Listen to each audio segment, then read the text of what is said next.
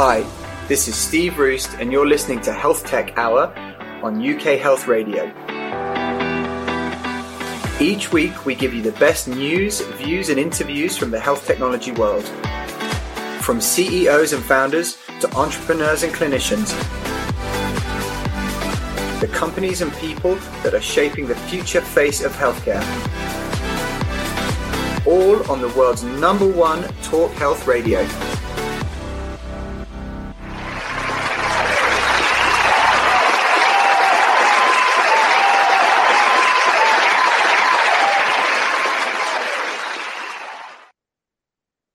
And welcome to this week's Health Tech Hour with me, Steve Roest. Each week, we bring you the best news, views, and interviews with the leaders, clinicians, CEOs, founders who are shaping the face of the healthcare revolution in the UK and beyond. As regular listeners know, I'm a health tech founder myself. Um, my company is called PocDoc. PocDoc support the show, and we are delivering the full cardiovascular pathway digitally um, which is all very exciting. If you'd like to find out more, please go to mypocdoc.co.uk. Um, as ever, at the top of the show, I want to say thank you to the team at UK Health Radio for the live platform. Um, our numbers are really great. We really appreciate you listening. Thank you very much. Thanks for all of the questions and the, the comments and everything. Thanks to Johan and his team as well for all of the production support. If you are listening on any of the podcast channels, thank you for downloading it. Uh, it looks like this month's going to be our best month ever. Last month was our best month ever, and, and this month has just smashed it. So thank you very much. Also, to let you know, all UK Health Radio shows are available on Spotify now. Um, we have our own channel, Health Tech Hour on Spotify, but we also feature on the UK Health Radio channels, as do all of the other shows on the on the station. Johan and his team do a fantastic job. So if you head over to the um, UK Health Radio section on Spotify, you can find all of that stuff. Um, this week marks a return, a return in a big way to the areas of uh, area of women's health. It's been a, it's been a while since we've dealt with anything specifically in this sector, and I know quite a few people listening have asked us to come back and talk about it, which is which is we're, we're really happy to do. Um, we have Dr. Claudia Pastides on, who is the director of medical accuracy at Flo Health. Uh, Flo Health started as an app for women to track their menstrual cycles, but now is um, able to do much, much more, uh, not least because it has 48 million active users per month and has longitudinal data for over 100 million uh, people uh, that they've been tracking for seven years. Um, and that enables Flo to do some really cool things which we'll get into, but also I assume we'll figure it out. But I assume it creates quite a puzzle sometimes for the director of medical accuracy to make sure that everyone and everything stays stays on track. So Claudia um, did 12 years in the NHS as a GP, then was one of the early joiners at Babylon Health, now is at Flo. Um, and in the middle of all of that, she found time to be a TV doctor with ITV um, so quite busy. So Claudia, welcome to the show. How are and also also also I will say award winner. So Claudia and I, full disclosure, um, we met for the first time at the MedTech World Awards back in November in Malta, um, where I was lucky enough to present Claudia with an award. So anyway, Claudia, welcome to the show. Thank you. Hello, Steve. That was an awesome introduction. Did you mention that I also have three children and a massive dog? I didn't I mention so. that because I didn't know. Sometimes, some, sometimes, sometimes we've had people who didn't want us to talk about their family, so I kind of wait for someone else to mention ah, it. So fair enough. No, no, I didn't want to like dox you. I'm introducing them as well, so okay, they are very good. much a part. And I partially introduced them because the giant dog is around, and he's normally okay. very good on podcasts, and he's very okay. good on meetings and Zoom calls. But if yeah. you hear, if you hear a lot of noise, I apologize. Well, probably to all our to all our listeners, sorry about that. Yeah I can I can say from experience, Johan loves a bit of background noise when he's trying to you know do a live edit. So we're, we're, we we love that. So no no all good, all good. good. So look, thanks a lot for coming on the show. It's really good to have you. Um, I think as I said before the show, I want to try and set the scene a bit to begin with. Um, a little bit. So I want to set the scene a little bit with Flo, and then get into your background as well because I think you've had a really interesting journey to where you are right now. And I think that obviously, as more and more and more of our healthcare moves digitally, the role of someone overseeing medical accuracy becomes even more critical um, as these services scale and more uh, and, and, are asked to do more. Right? You know, the kind of shift from being a menstrual cycle tracker into all of the stuff that you're doing now is quite a move. Um, so, just so we're all on the same page at the beginning of the show, when Flo started, what was the specific problem that it was trying to address or did address? Like the very, very core thing that was causing problems for women? Yeah. So a few years ago, there weren't really very many period trackers about on the market. And we know I wasn't involved, obviously, back then. I, I've joined a couple of years ago, but we know that this is something that is a problem for women because yes, you can have pen and paper and you can keep a note of it, but it's not the same. It's not the same as using some AI, tracking symptoms, being able to predict with really great accuracy, actually, when your next period is due. So at the core, it began sort of to provide a really user friendly, um, really nice app that's just very easy to track, very easy to predict your cycle. And along with that, okay, it's great to track your cycle, but what about everything else around women's health, including what about all that information, all that content that would be incredibly useful to know? Yeah, great. Your period is a little bit late. What does that mean? What, what is late? Is it more than two days, four days? For that individual, what's their normal range? And what does that mean if they're outside of it? Mm-hmm. It's more heavy this month. What, what does that actually mean? What could it mean? When should you go see a doctor? So there, there's this, there's this part of women's health where we know people aren't going straight to the doctor with this. You don't go to your GP and say, you know what, I'm two days late today. Is that late? It's very rare for people to book an appointment yeah. for that, right? I would also, in, in, this day and age, I'm not sure necessarily they'd get an appointment all too quickly if that was the only symptom. Uh, yeah, that also. So, who answers that question? Do you turn to Google, which is actually quite a non specific answer sometimes? You could get quite a generic answer do you turn to um, all these uh, sort of like online community mm-hmm. platforms and get the experience of other people, but they're not necessarily medically credible? Or do you use something like this, which is an app that's medically credible? Everything is fact checked. Everything is done with doctors all the way through from beginning to end uh, and get more individualized information. Let's put it that way. It's more individualized to your cycle. You are this many days late, and this is what it could mean. Mm-hmm. Okay, and what that all makes a huge amount of sense to me. Just again to be, I guess potentially more from our listeners who may not have necessarily tracked their menstrual cycle, whether they happen to be men or otherwise. Um, why is that tracking piece important? Beyond wanting to know and needing to know, why is it actually really important that women might want to do that or should do that or can do that? And like i get i get your point like pen and paper previously nightmare. You know what i mean? Like not going to work very well.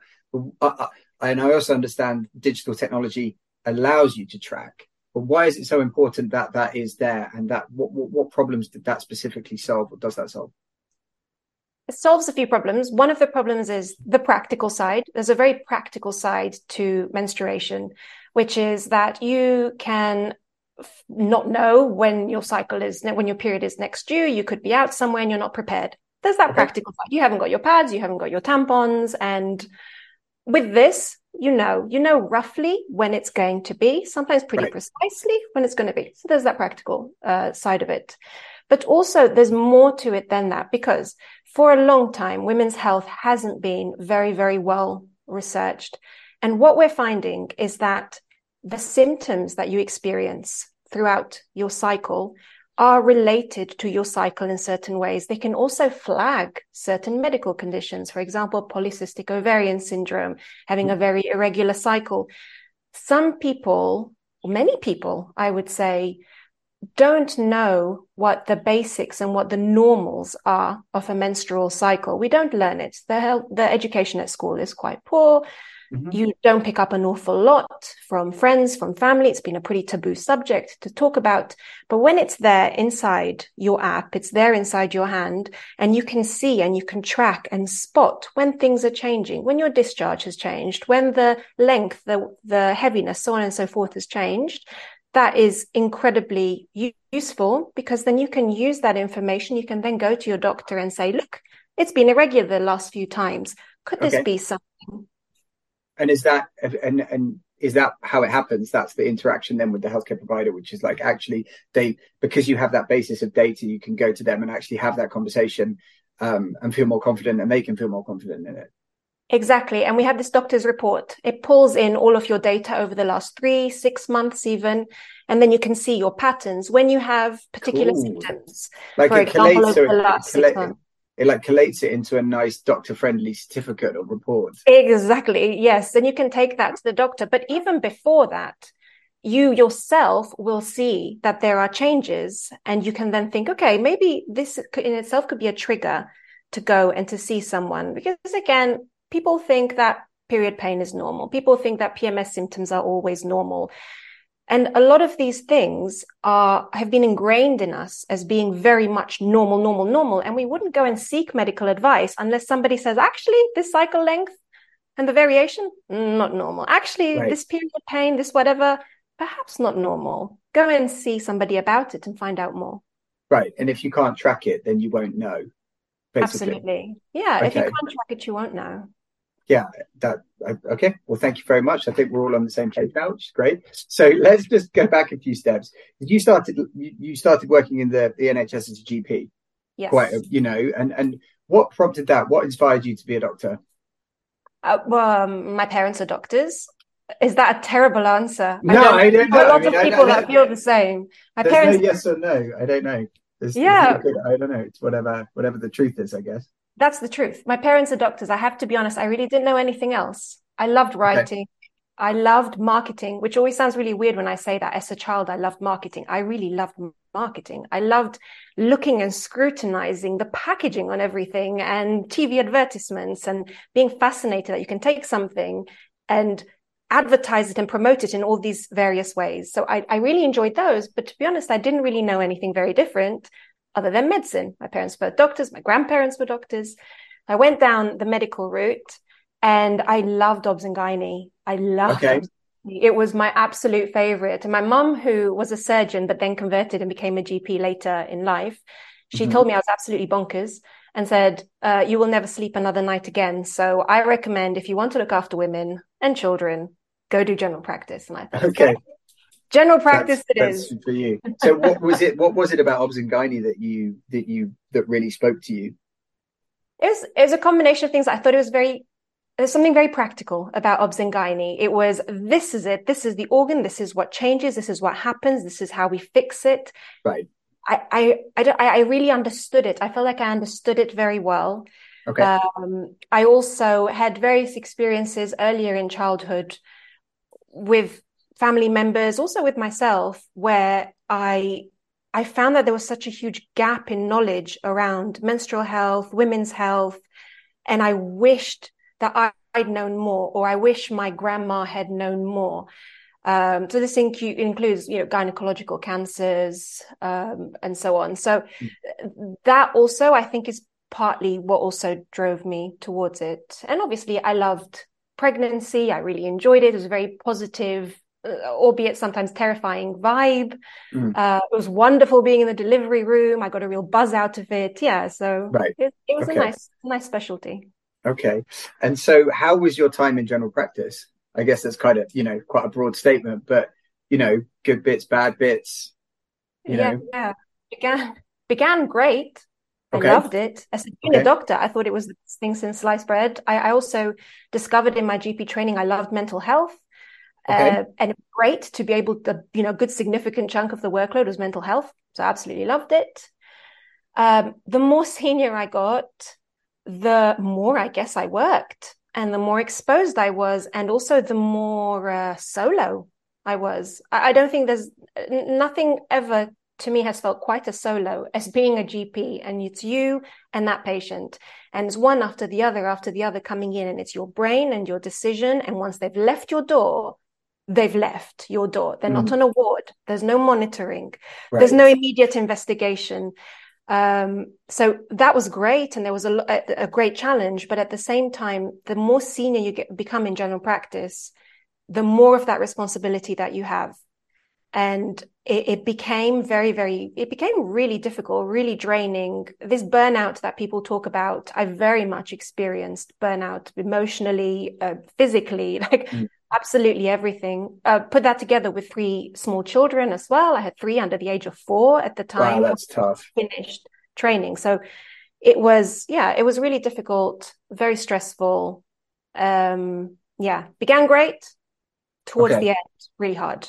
And do you think that, like, was w- when you were there, were you starting to see some of the warning signs that are now sort of coming, like, coming to fruition? Coming to fruition is not the right thing, not the right phrase, but sort of the, you know, emergency situation that we have now in the UK yeah. at general practice. Yeah, I I feel like I was experiencing that even then. I feel like this, okay. this situation even then. I, I feel like I was so overwhelmed and so busy and that the best time I can think of is firefighting. I was firefighting a lot of the time. Um, so to imagine that things have gotten worse, I'm obviously not in the UK anymore. I relocated to Cyprus, so I don't know. I keep up as much as I can, but I don't know how sure. much more it has changed. But to hear that it is, it is very difficult right now I know how hard it felt even five years ago. So mm. I hmm. can't imagine if it's harder now, how it must be for people. What would have, I don't know, did anyone, did you see anyone when you were a GP or, or, or in, in your practice where you had someone coming in using Flo or, or come in and been like, this is my information or like, had you been exposed to it at that point on like the front line before you sort of started working there? Yes. So to Flo I had in that respect when I was an obs and gynae trainee well, not training, okay. doing part of my GP training, obs and gynae. Yes, in routine clinic, people coming, this is how it's been, this is what it's like, this is what my cycle looks like. Okay. So yes, also in general practice as well. Yeah. So I had been exposed to it. And also I personally had started tracking my own cycle uh, also a few years actually before I joined Flo. Okay. Um, and you were generally, it sounds like kind of reasonably positive towards it, right? When people were coming in and doing that, you felt positive about the fact that they were doing it. There wasn't, did it actually, sorry, different way to ask the question. Did anyone have an issue with it or was it, is it just generally net positive? Is there any like counter argument as to why you should be doing it. Three downsides to doing it? To tracking your cycle? Yeah, like, because I know, so, so I'll give you a good backstory. Like, we, we have people on the show doing that, that have come up with various different innovations or businesses or so on. And launching a new company or a new pathway or a new solution within an existing healthcare system, generally speaking, there generally tends to be a counter argument somewhere as to like why this won't work or I don't like it or I won't use it or like I'm just curious if that was if you experienced any of that. I haven't faced that and actually we talk to a lot of doctors and we have a lot of obstetricians and gynecologists and lots of other specialists that we work with and that are involved in checking our content too. And no, I never have because what's the other option? The other option is it's it's the pen and paper that well, you yeah, bring in. Or, or, you don't. Like the other you don't at nothing. all. And that is the most frustrating for everybody. There are Instagram reels out there all over the shop just about this really? exact problem. The obstetrician gynecologist asks you, when was your last period? And you're sort of sitting there looking into space, waiting for some miracle to come because it's so, it's not easy to remember. So definitely, yeah. I, even for doctors, it's been incredibly useful for people to be able to have it very easy to find. The dates are very easy to find. I think that's really interesting. Like 50% of the population give or take, right? You know, roughly, I assume. Like 51, I think. Okay, okay, sure, whatever. Do you know what I mean? Like around there, plus or minus. Have this like ongoing baseline benefit slash need to tracking a particular thing that actually it turns out is like relatively simple to keep track of if you have the right tooling and, and platform and products and stuff like that. That actually turns out that the healthcare system really likes you to track it and keep a track of it. And like it's sort of it almost it's a bit strange that it like took until whenever it was that Flo and the other tracker started to it, it took until smartphone technology, I guess, sort of took off for it to be able to be done. I just think exactly. that's kind of interesting, right? Like it we lived for hundreds of years without there being any other solution and you know women were just sort of left to kind of suffer and swing in the wind and it's very win-win for everybody. For the user it's also win-win. It's for the, great for the doctor too. And that's yeah. why it's such a popular app and it's so hugely downloaded and and does so well.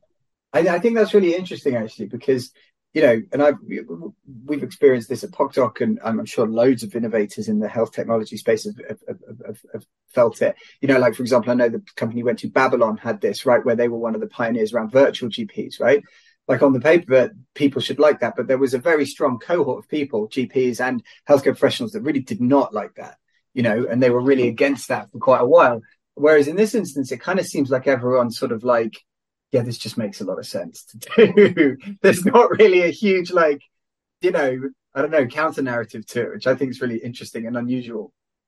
Yeah, it does make sense. And you've got to do it well, though. You need to have doctors involved. There needs to be okay. a lot of thought, a lot of research behind it. Uh, but absolutely, if you've got the right people there at the table involved and ideating these ideas and putting it together, then yes, it's brilliant. It's a wonderful solution. So many people I know are using Flo everywhere I go. Well, at least one person in that room does. Yeah, so. it's quite. Yeah, it's, it seems to have quite a lot. But before the show, I kind of asked around in a not weird way. You know what I mean? It's yeah. not like you want to be like, you know, just just just checking in with you with you what tracker you're using. But it was fine. It was all fine. Um, and and generally there seemed to be a pretty high awareness of of of it. Um, but we have to go for a quick commercial break now. But after the break, I want to pick up on that very specific thing that you said, which is yes, it's good to do, but you have to do it well there have to be doctors involved and so on and so forth. And that like more digging into this role of medical accuracy because i think that that topic particularly is very much part of the current zeitgeist which is you can find a huge amount of information out there across a range of different things. I know we're talking about one specific thing now or a sort of subsection of things around women's health menstrual health um, reproductive health. But actually why is it critical that you have that role in any of these type of businesses? So i think we can get into that after the break. Um, we'll be back after a quick commercial break with Dr. Claudia Pastides, the Director of Medical Accuracy for Flo Health. We'll be right back. UK Health Radio, the station that makes you feel good.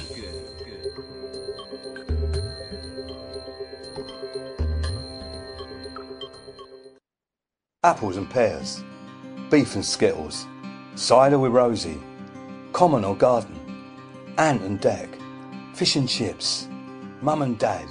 UK Health Radio and Health Triangle magazine. Each is good by itself, but enjoying both is always better. Add Health Triangle magazine to your monthly health regime. Check it out at ukhealthradio.com. Strawberries and cream. Once upon a time, Human slavery was mm-hmm. just a fact of life. Right now, animal abuse is often considered normal. In time, it won't be. Animal Aid campaigns peacefully against all forms of animal abuse and promotes cruelty free living. Check out animalaid.org.uk. It's time for a kinder world. The station that makes you feel good.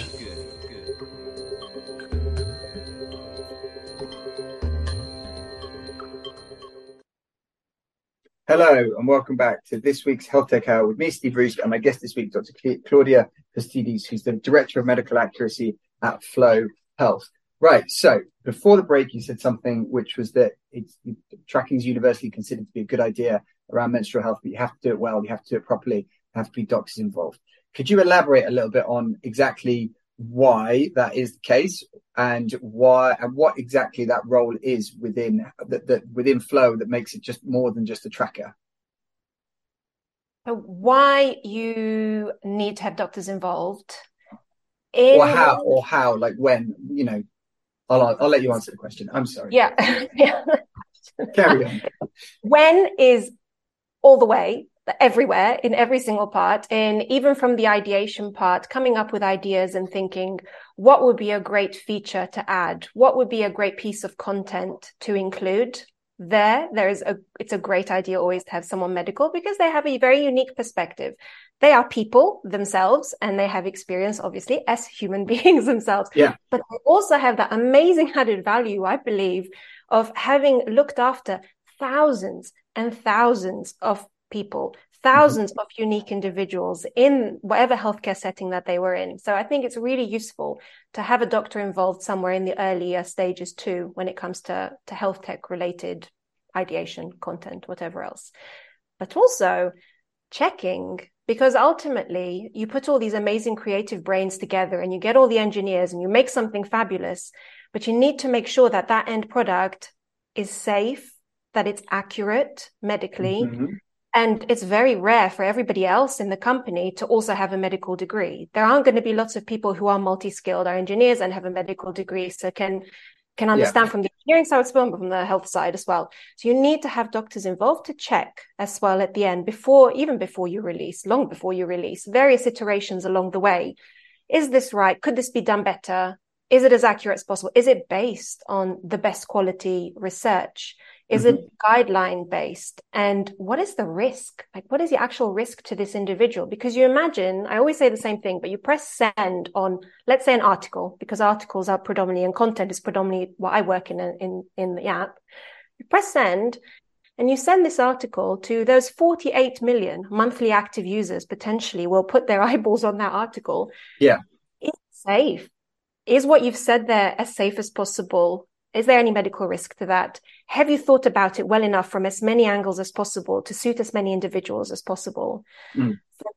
I, I, believe. I think that's really interesting, right? Because that must lead to some really interesting discussions. Because there's there's there's there's sometimes there's a definitive answer, right? Like I don't know what it might be, but there's something where it's like clearly black or white. But I would imagine in a lot of instances that's not necessarily the case, and so it might be the case for 60% of the audience, but not for 40% of the audience, or like under certain circumstances, yes, and certain circumstances, no. So how do you kind of deal with that?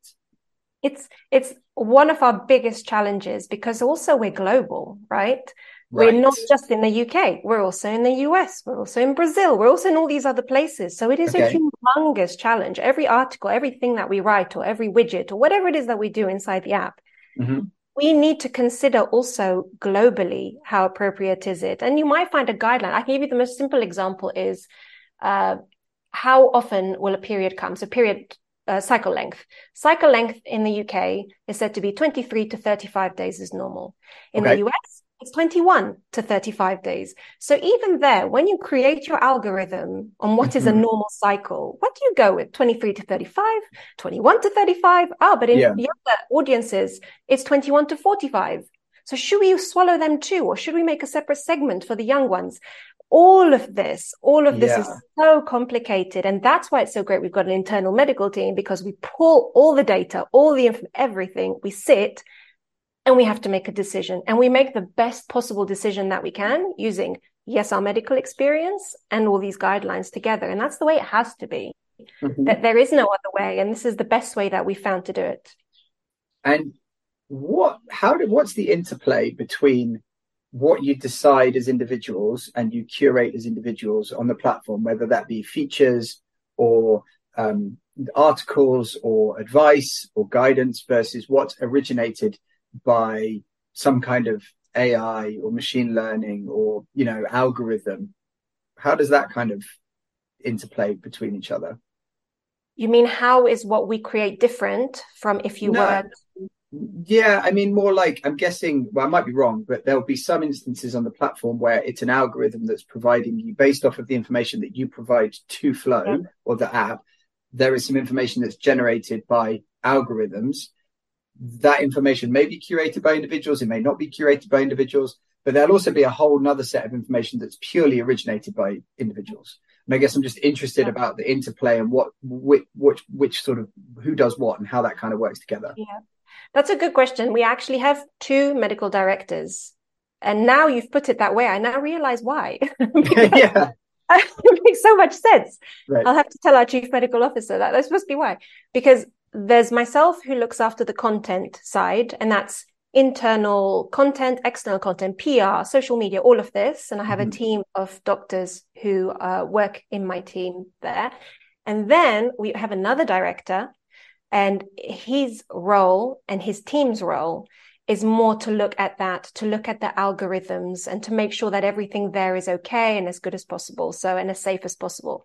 So I'm the medical director for um, accuracy and mm-hmm. he is for safety. and right. the safety medical director deals more with that side of things. So more... I think that that's a really interesting way right. of phrasing it. Actually, I think that makes a lot of sense. Which is, it's a more like a check and a balance that the automated systems or the algorithmic systems are working safely. That makes a lot of sense. Um, so, what um, what are the kind of really exciting things that Flo is able to do beyond just tracking?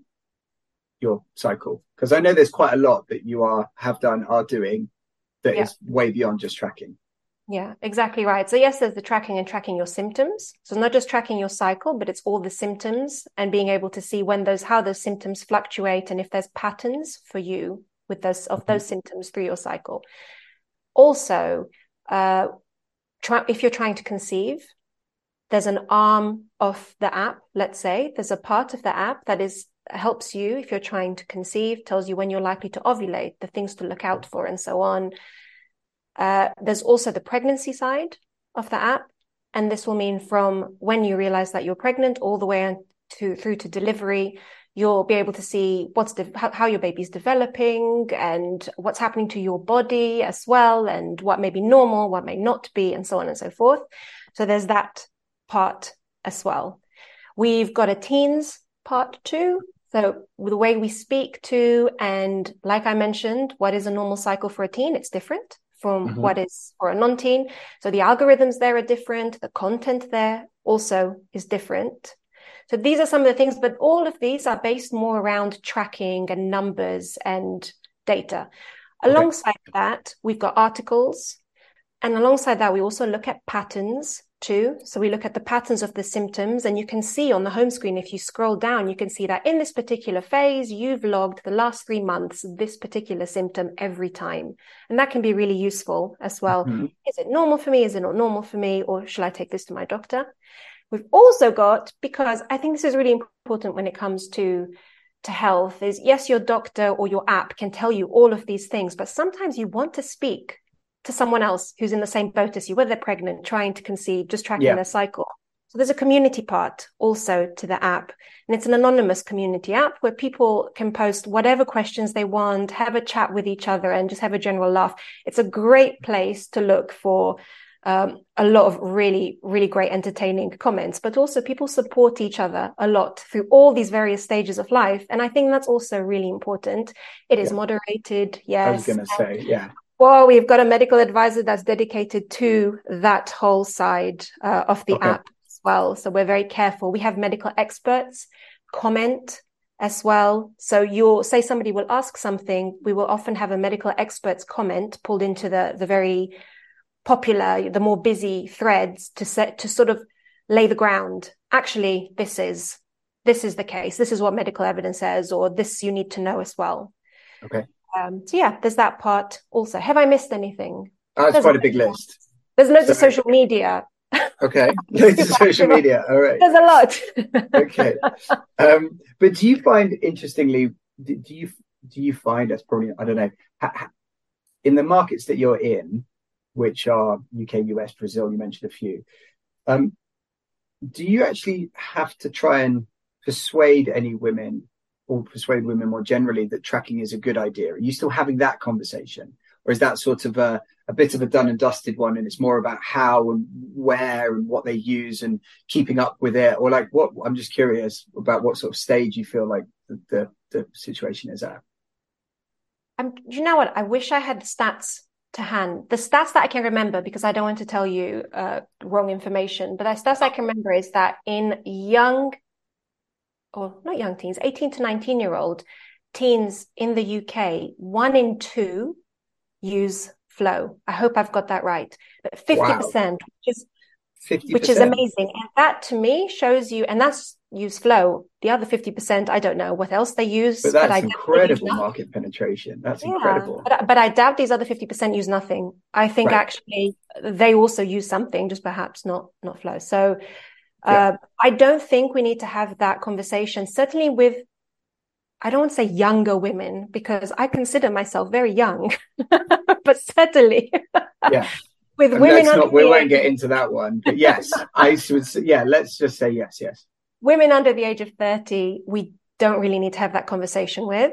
And the okay. market penetration there is pretty awesome. Women mm-hmm. over the age of 30 or over the age of 35, I think we can still have that conversation. And what's most interesting about this group is that they are the group that in many ways are most interested in tracking and knowing what's going on and feel like they want to be really in tune. But for whatever reason, they're not using apps as much as mm-hmm. the the younger again inverted commas. I mean, if you've got I mean, if if if, if those numbers are, well, I assume that they're true, but uh, and this might be the case, and I just don't know, which which is possible. But is there? Are you working with the NHS in any way, shape, or form? Or because obviously, I, I'm I, like I know that they just did the first digital therapeutic, which was Sleepio. I'm like, I, again, don't know much about this market, if if if if anything at all. So I don't want to sound like a complete muppet. But I, I, I would suspect that if 50% of women under 18 are using this to manage their cycles and so on and so forth, there's just an inherent benefit there. And so I, I guess I'm just curious as to whether you feel like that's a pathway or, or not really. I'm not sure if this is something that's been explored, actually.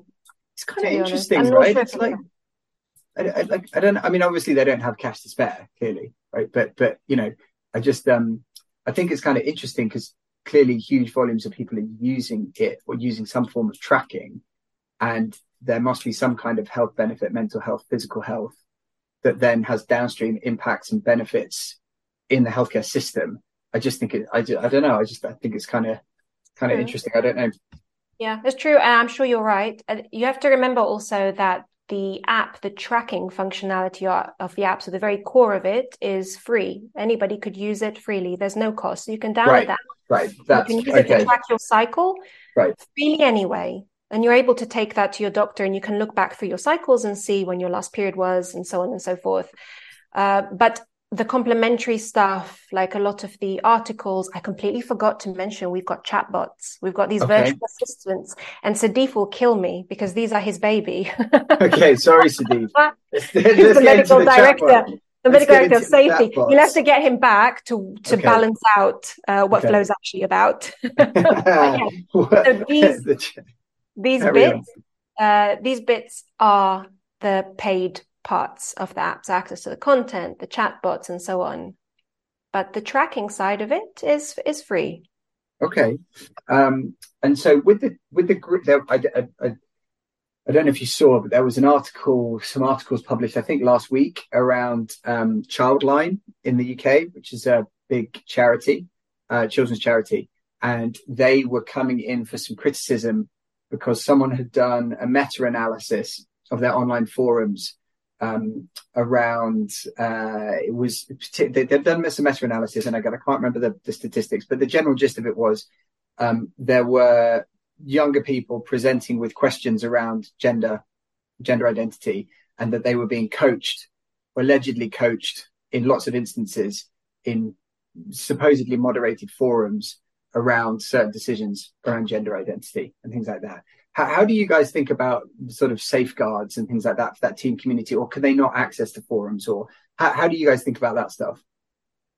Uh, around checking and monitoring the forums. Yeah, well, like I, I can imagine. Well, again, I can imagine that that young young people m- questions around menstrual cycles may be bundled up with certain questions around gender identity in certain instances and certain decisions around treatments or whatever it might be. There might also there, these these things might get conflated yes.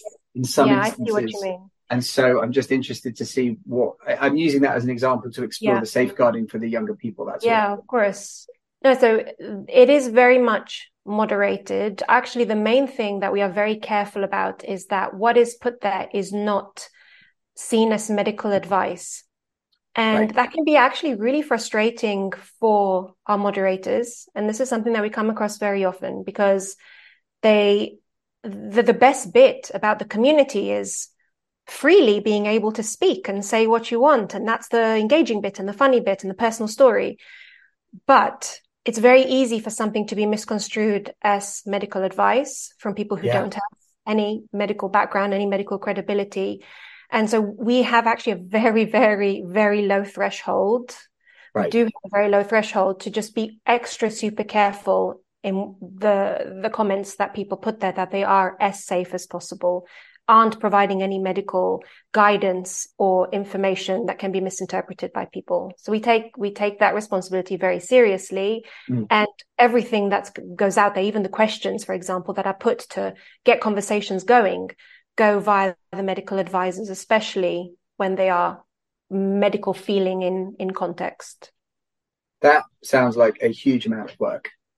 It is a huge amount keep, of work. keep on top of that. That sounds. And like... that's why it's so frustrating to the moderating team and to the team there. It is very frustrating, and there is a desire sometimes to relax things a bit, to also get conversation going. Not to relax things a bit so that things go all haywire, but just to get sure. conversation going. But you have to balance, right? And when it comes to the medical safety and medical accuracy side of things, yeah, we we have to balance it a bit more in favor of of being as as safe as possible.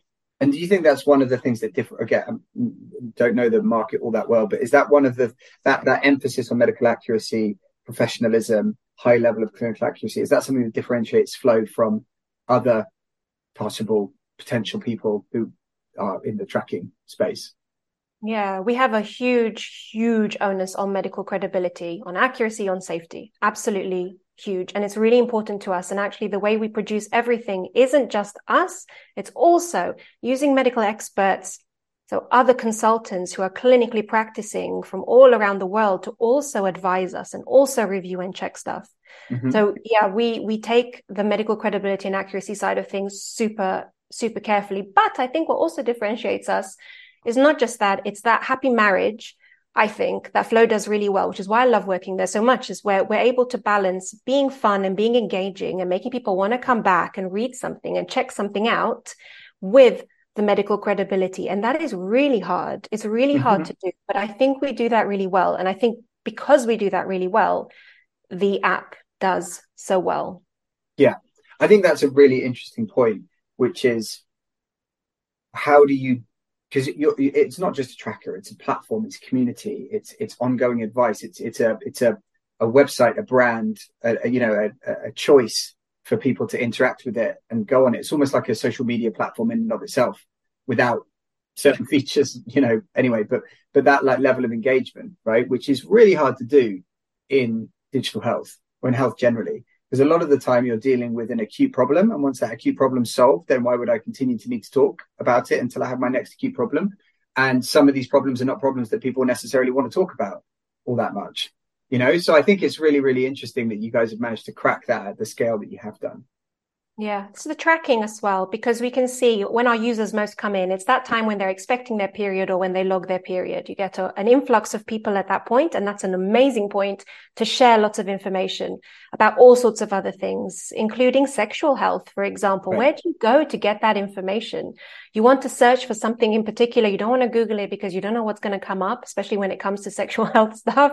Yeah. Where are you going to go? Actually, there it is. So we can present a lot of this information to people opportunistically also when they're there tracking their cycle. And we talk about stuff in the same way all the time, like in the same medically credible but as engaging as possible way, whether you're talking about uh, you know, sex, female ejaculation, and whatever else, or whether you're talking about polycystic ovarian syndrome and uh, trying to conceive and ovulation and what you can look out for. We talk about everything is non-taboo, safe space, come, feel very welcome to read about all these things that you don't learn about at school still feels very taboo and people don't like to talk about it very much right.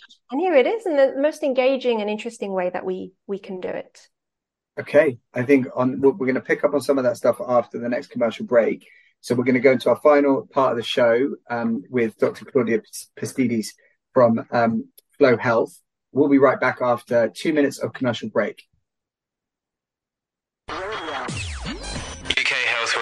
The station that makes you feel good.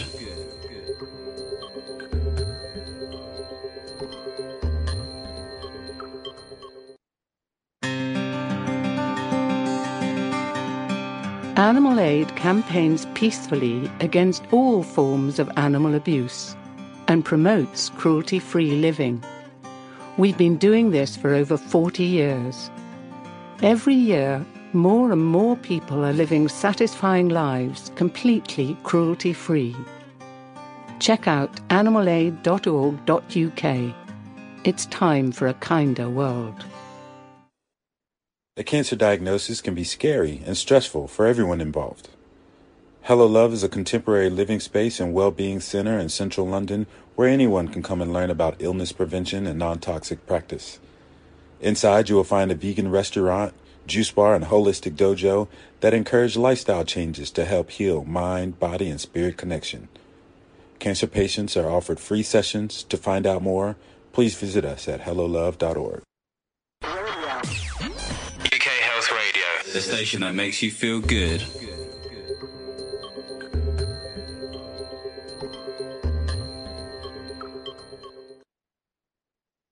Hello and welcome back to this week's Health Tech Hour with me, Steve Roest, and my guest today, Dr. Claudia Pastides from Flo Health. Is the final part of the show. I want to kind of pick up on a thread from the just before the break where you sort of explained that Flo Health was a platform where people can come and talk about or learn, learn about uh, subjects that might be taboo or, or there might not be they might not be taught about in school or their parents might not want to talk about it. And that led me on to one of my one of the questions I wanted to ask, which is how do you deal with or view or think about different standards of conservatism, conservatism or um, social norms in different countries um, around the area of women's health. I don't know if you are in a country where women's health isn't necessarily is, is something that's even more taboo than potentially in the UK or the US, or like one country or country that would be considered extremely conservative. I don't know, but I think it's. In, I'd like to get your thoughts on on, on that.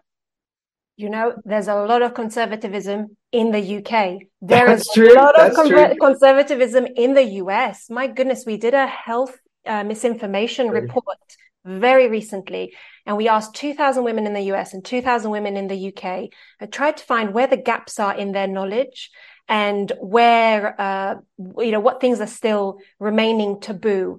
Huge numbers are ashamed uh, to talk about or even engage in masturbation are embarrassed to talk about sex to their partner and what they like.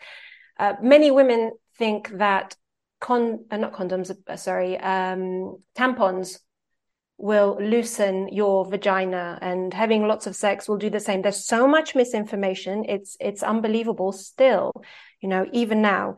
And how we deal with conservatism. So we see, again, like we saw from these reports, that there are still gaps. And these gaps, I believe, can be really harmful. I really think it can be very harmful if you've got all these taboos and you're worried about something getting loose and you think nipple hair is abnormal and you don't want to talk about sex.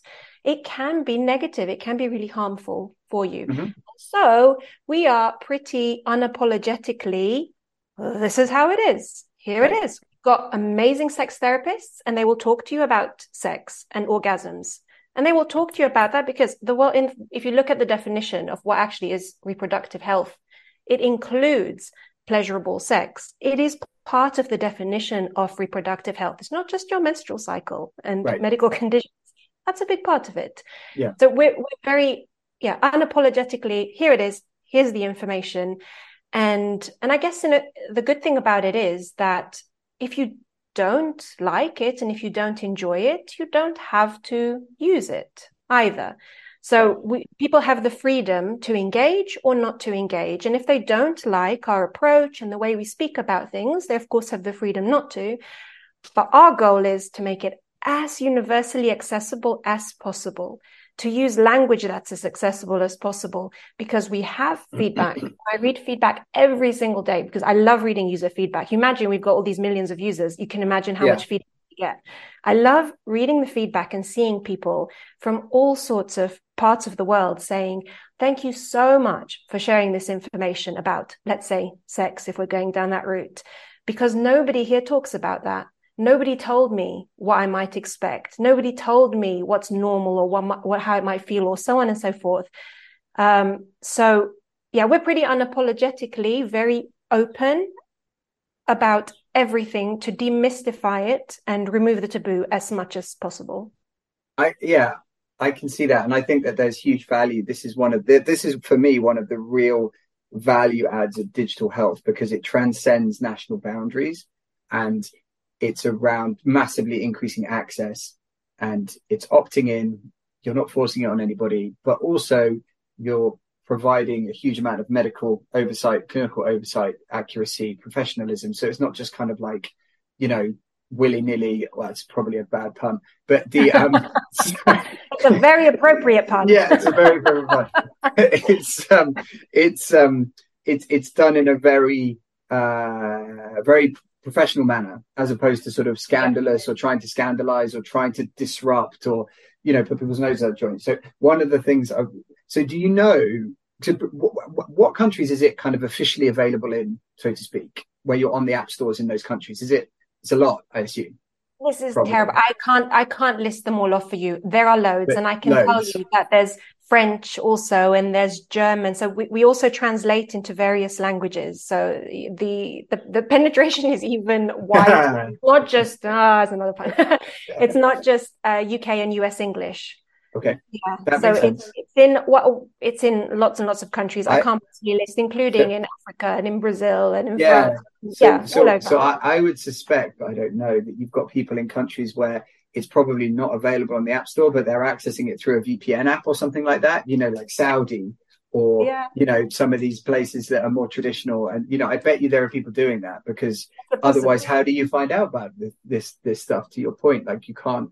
It's not like you can go and necessarily have a chat, you know, with people about it in the coffee shop. I don't know. Yeah, absolutely. And and that's one of the nicest things. When when I was at medical school, I loved uh, health promotion. I love public health. I was the person that would go to to the lectures in the morning on epidemiology when everybody else would term it epidemi holiday. Guys,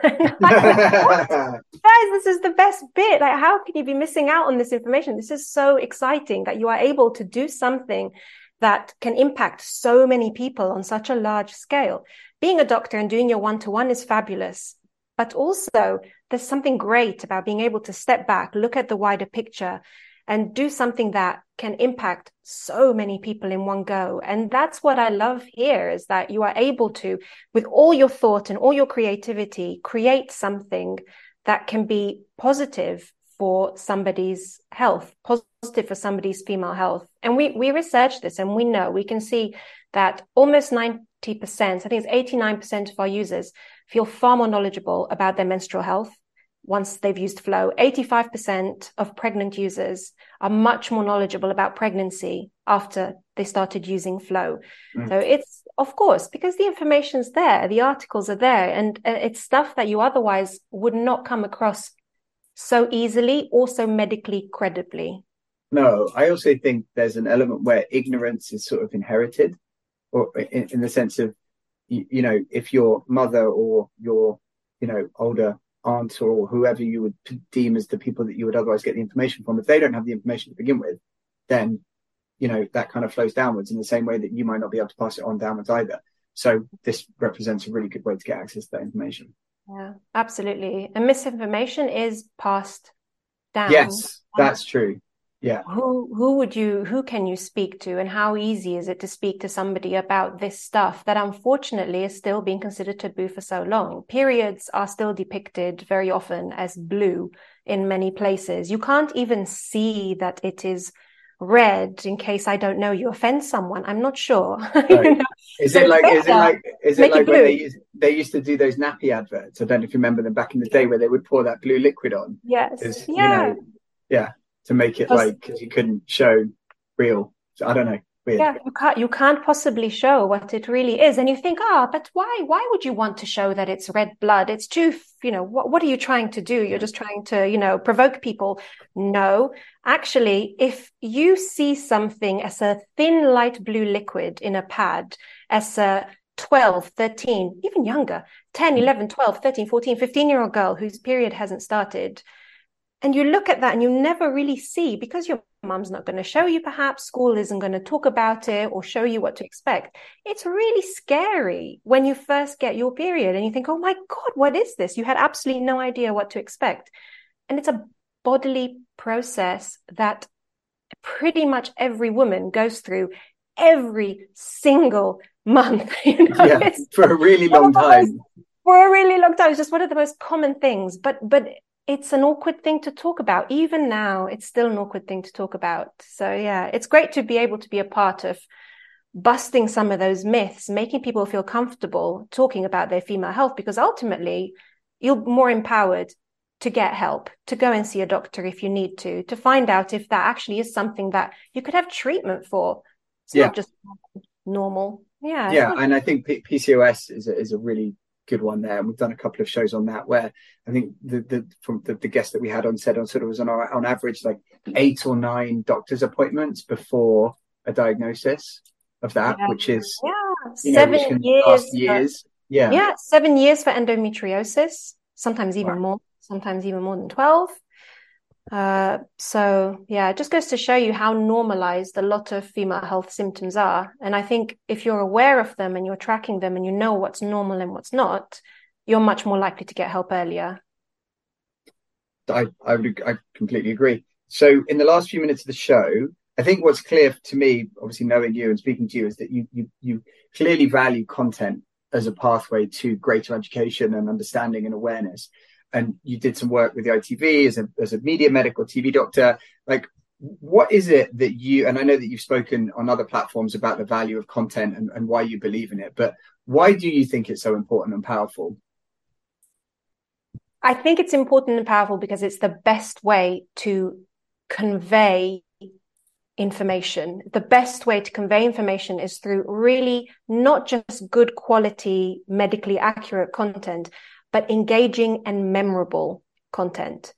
Because exactly as you said earlier, people very often they'll go and seek advice for the problem they have at that point in time, and then it's gone and that's it. Mm-hmm. But if you put information out there in a way that it's also memorable, it's also engaging, it might stick with you. It might stick with you. And then when you see somebody experience that symptom or when you yourself later notice something, you will think back to that and you will have learned something valuable. You will remember it and you'll be able to use it to help you or to help somebody else. So for, for me, I think having really great quality medical content is just hugely, hugely important and a great adjunct to healthcare as a whole because you're going to go to your doctor now and again. What about that 99.9% of the time you are not seeing your doctor? If the better the quality content you have that you can turn to, all the better to support you or to help guide you in all that time. And, and, did you come to this organically, or did you kind of have an epiphany type moment about yeah, I, about that? I just loved it. No, I just I, I always loved I love content. I loved exactly like I said about the marketing. I love taking something and and jazzing it up, and that's always been ever since I was very small. I like to have something and make it better or more engaging or more fun or more interesting. Uh, and I just started playing around on social media because I really enjoyed it when it started becoming more popular and there weren't so many doctors on social media and I was enjoying it. I was playing yeah. around about, I don't know, 12 years ago now. And with that, I realized how much traction that had, how many people were, were interested actually in talking about health, but in this kind of more open and more, uh, light-hearted way and not just the one-to-one doctor in the room, you know, and nobody ever right. hears and nobody Yeah. And I realized it was people really loved it and I also really enjoyed it too. So that's kind of how I fell down. There you go. Path. Great. Well, look, Claudia, we've come to the end of the show. Thank you so much for coming on. It was great. And where do people You're go welcome. if they want to get Flo? For those very few people that don't have it, just download FLO from the App Store. Yep. Just look in the App Store, Google Play Store, on the website. Perfect. Well, Dr. Claudia Pastides from Flo Health, thank you very much for coming on the show. Thank you to everyone for listening. We'll be back again next week. Oh,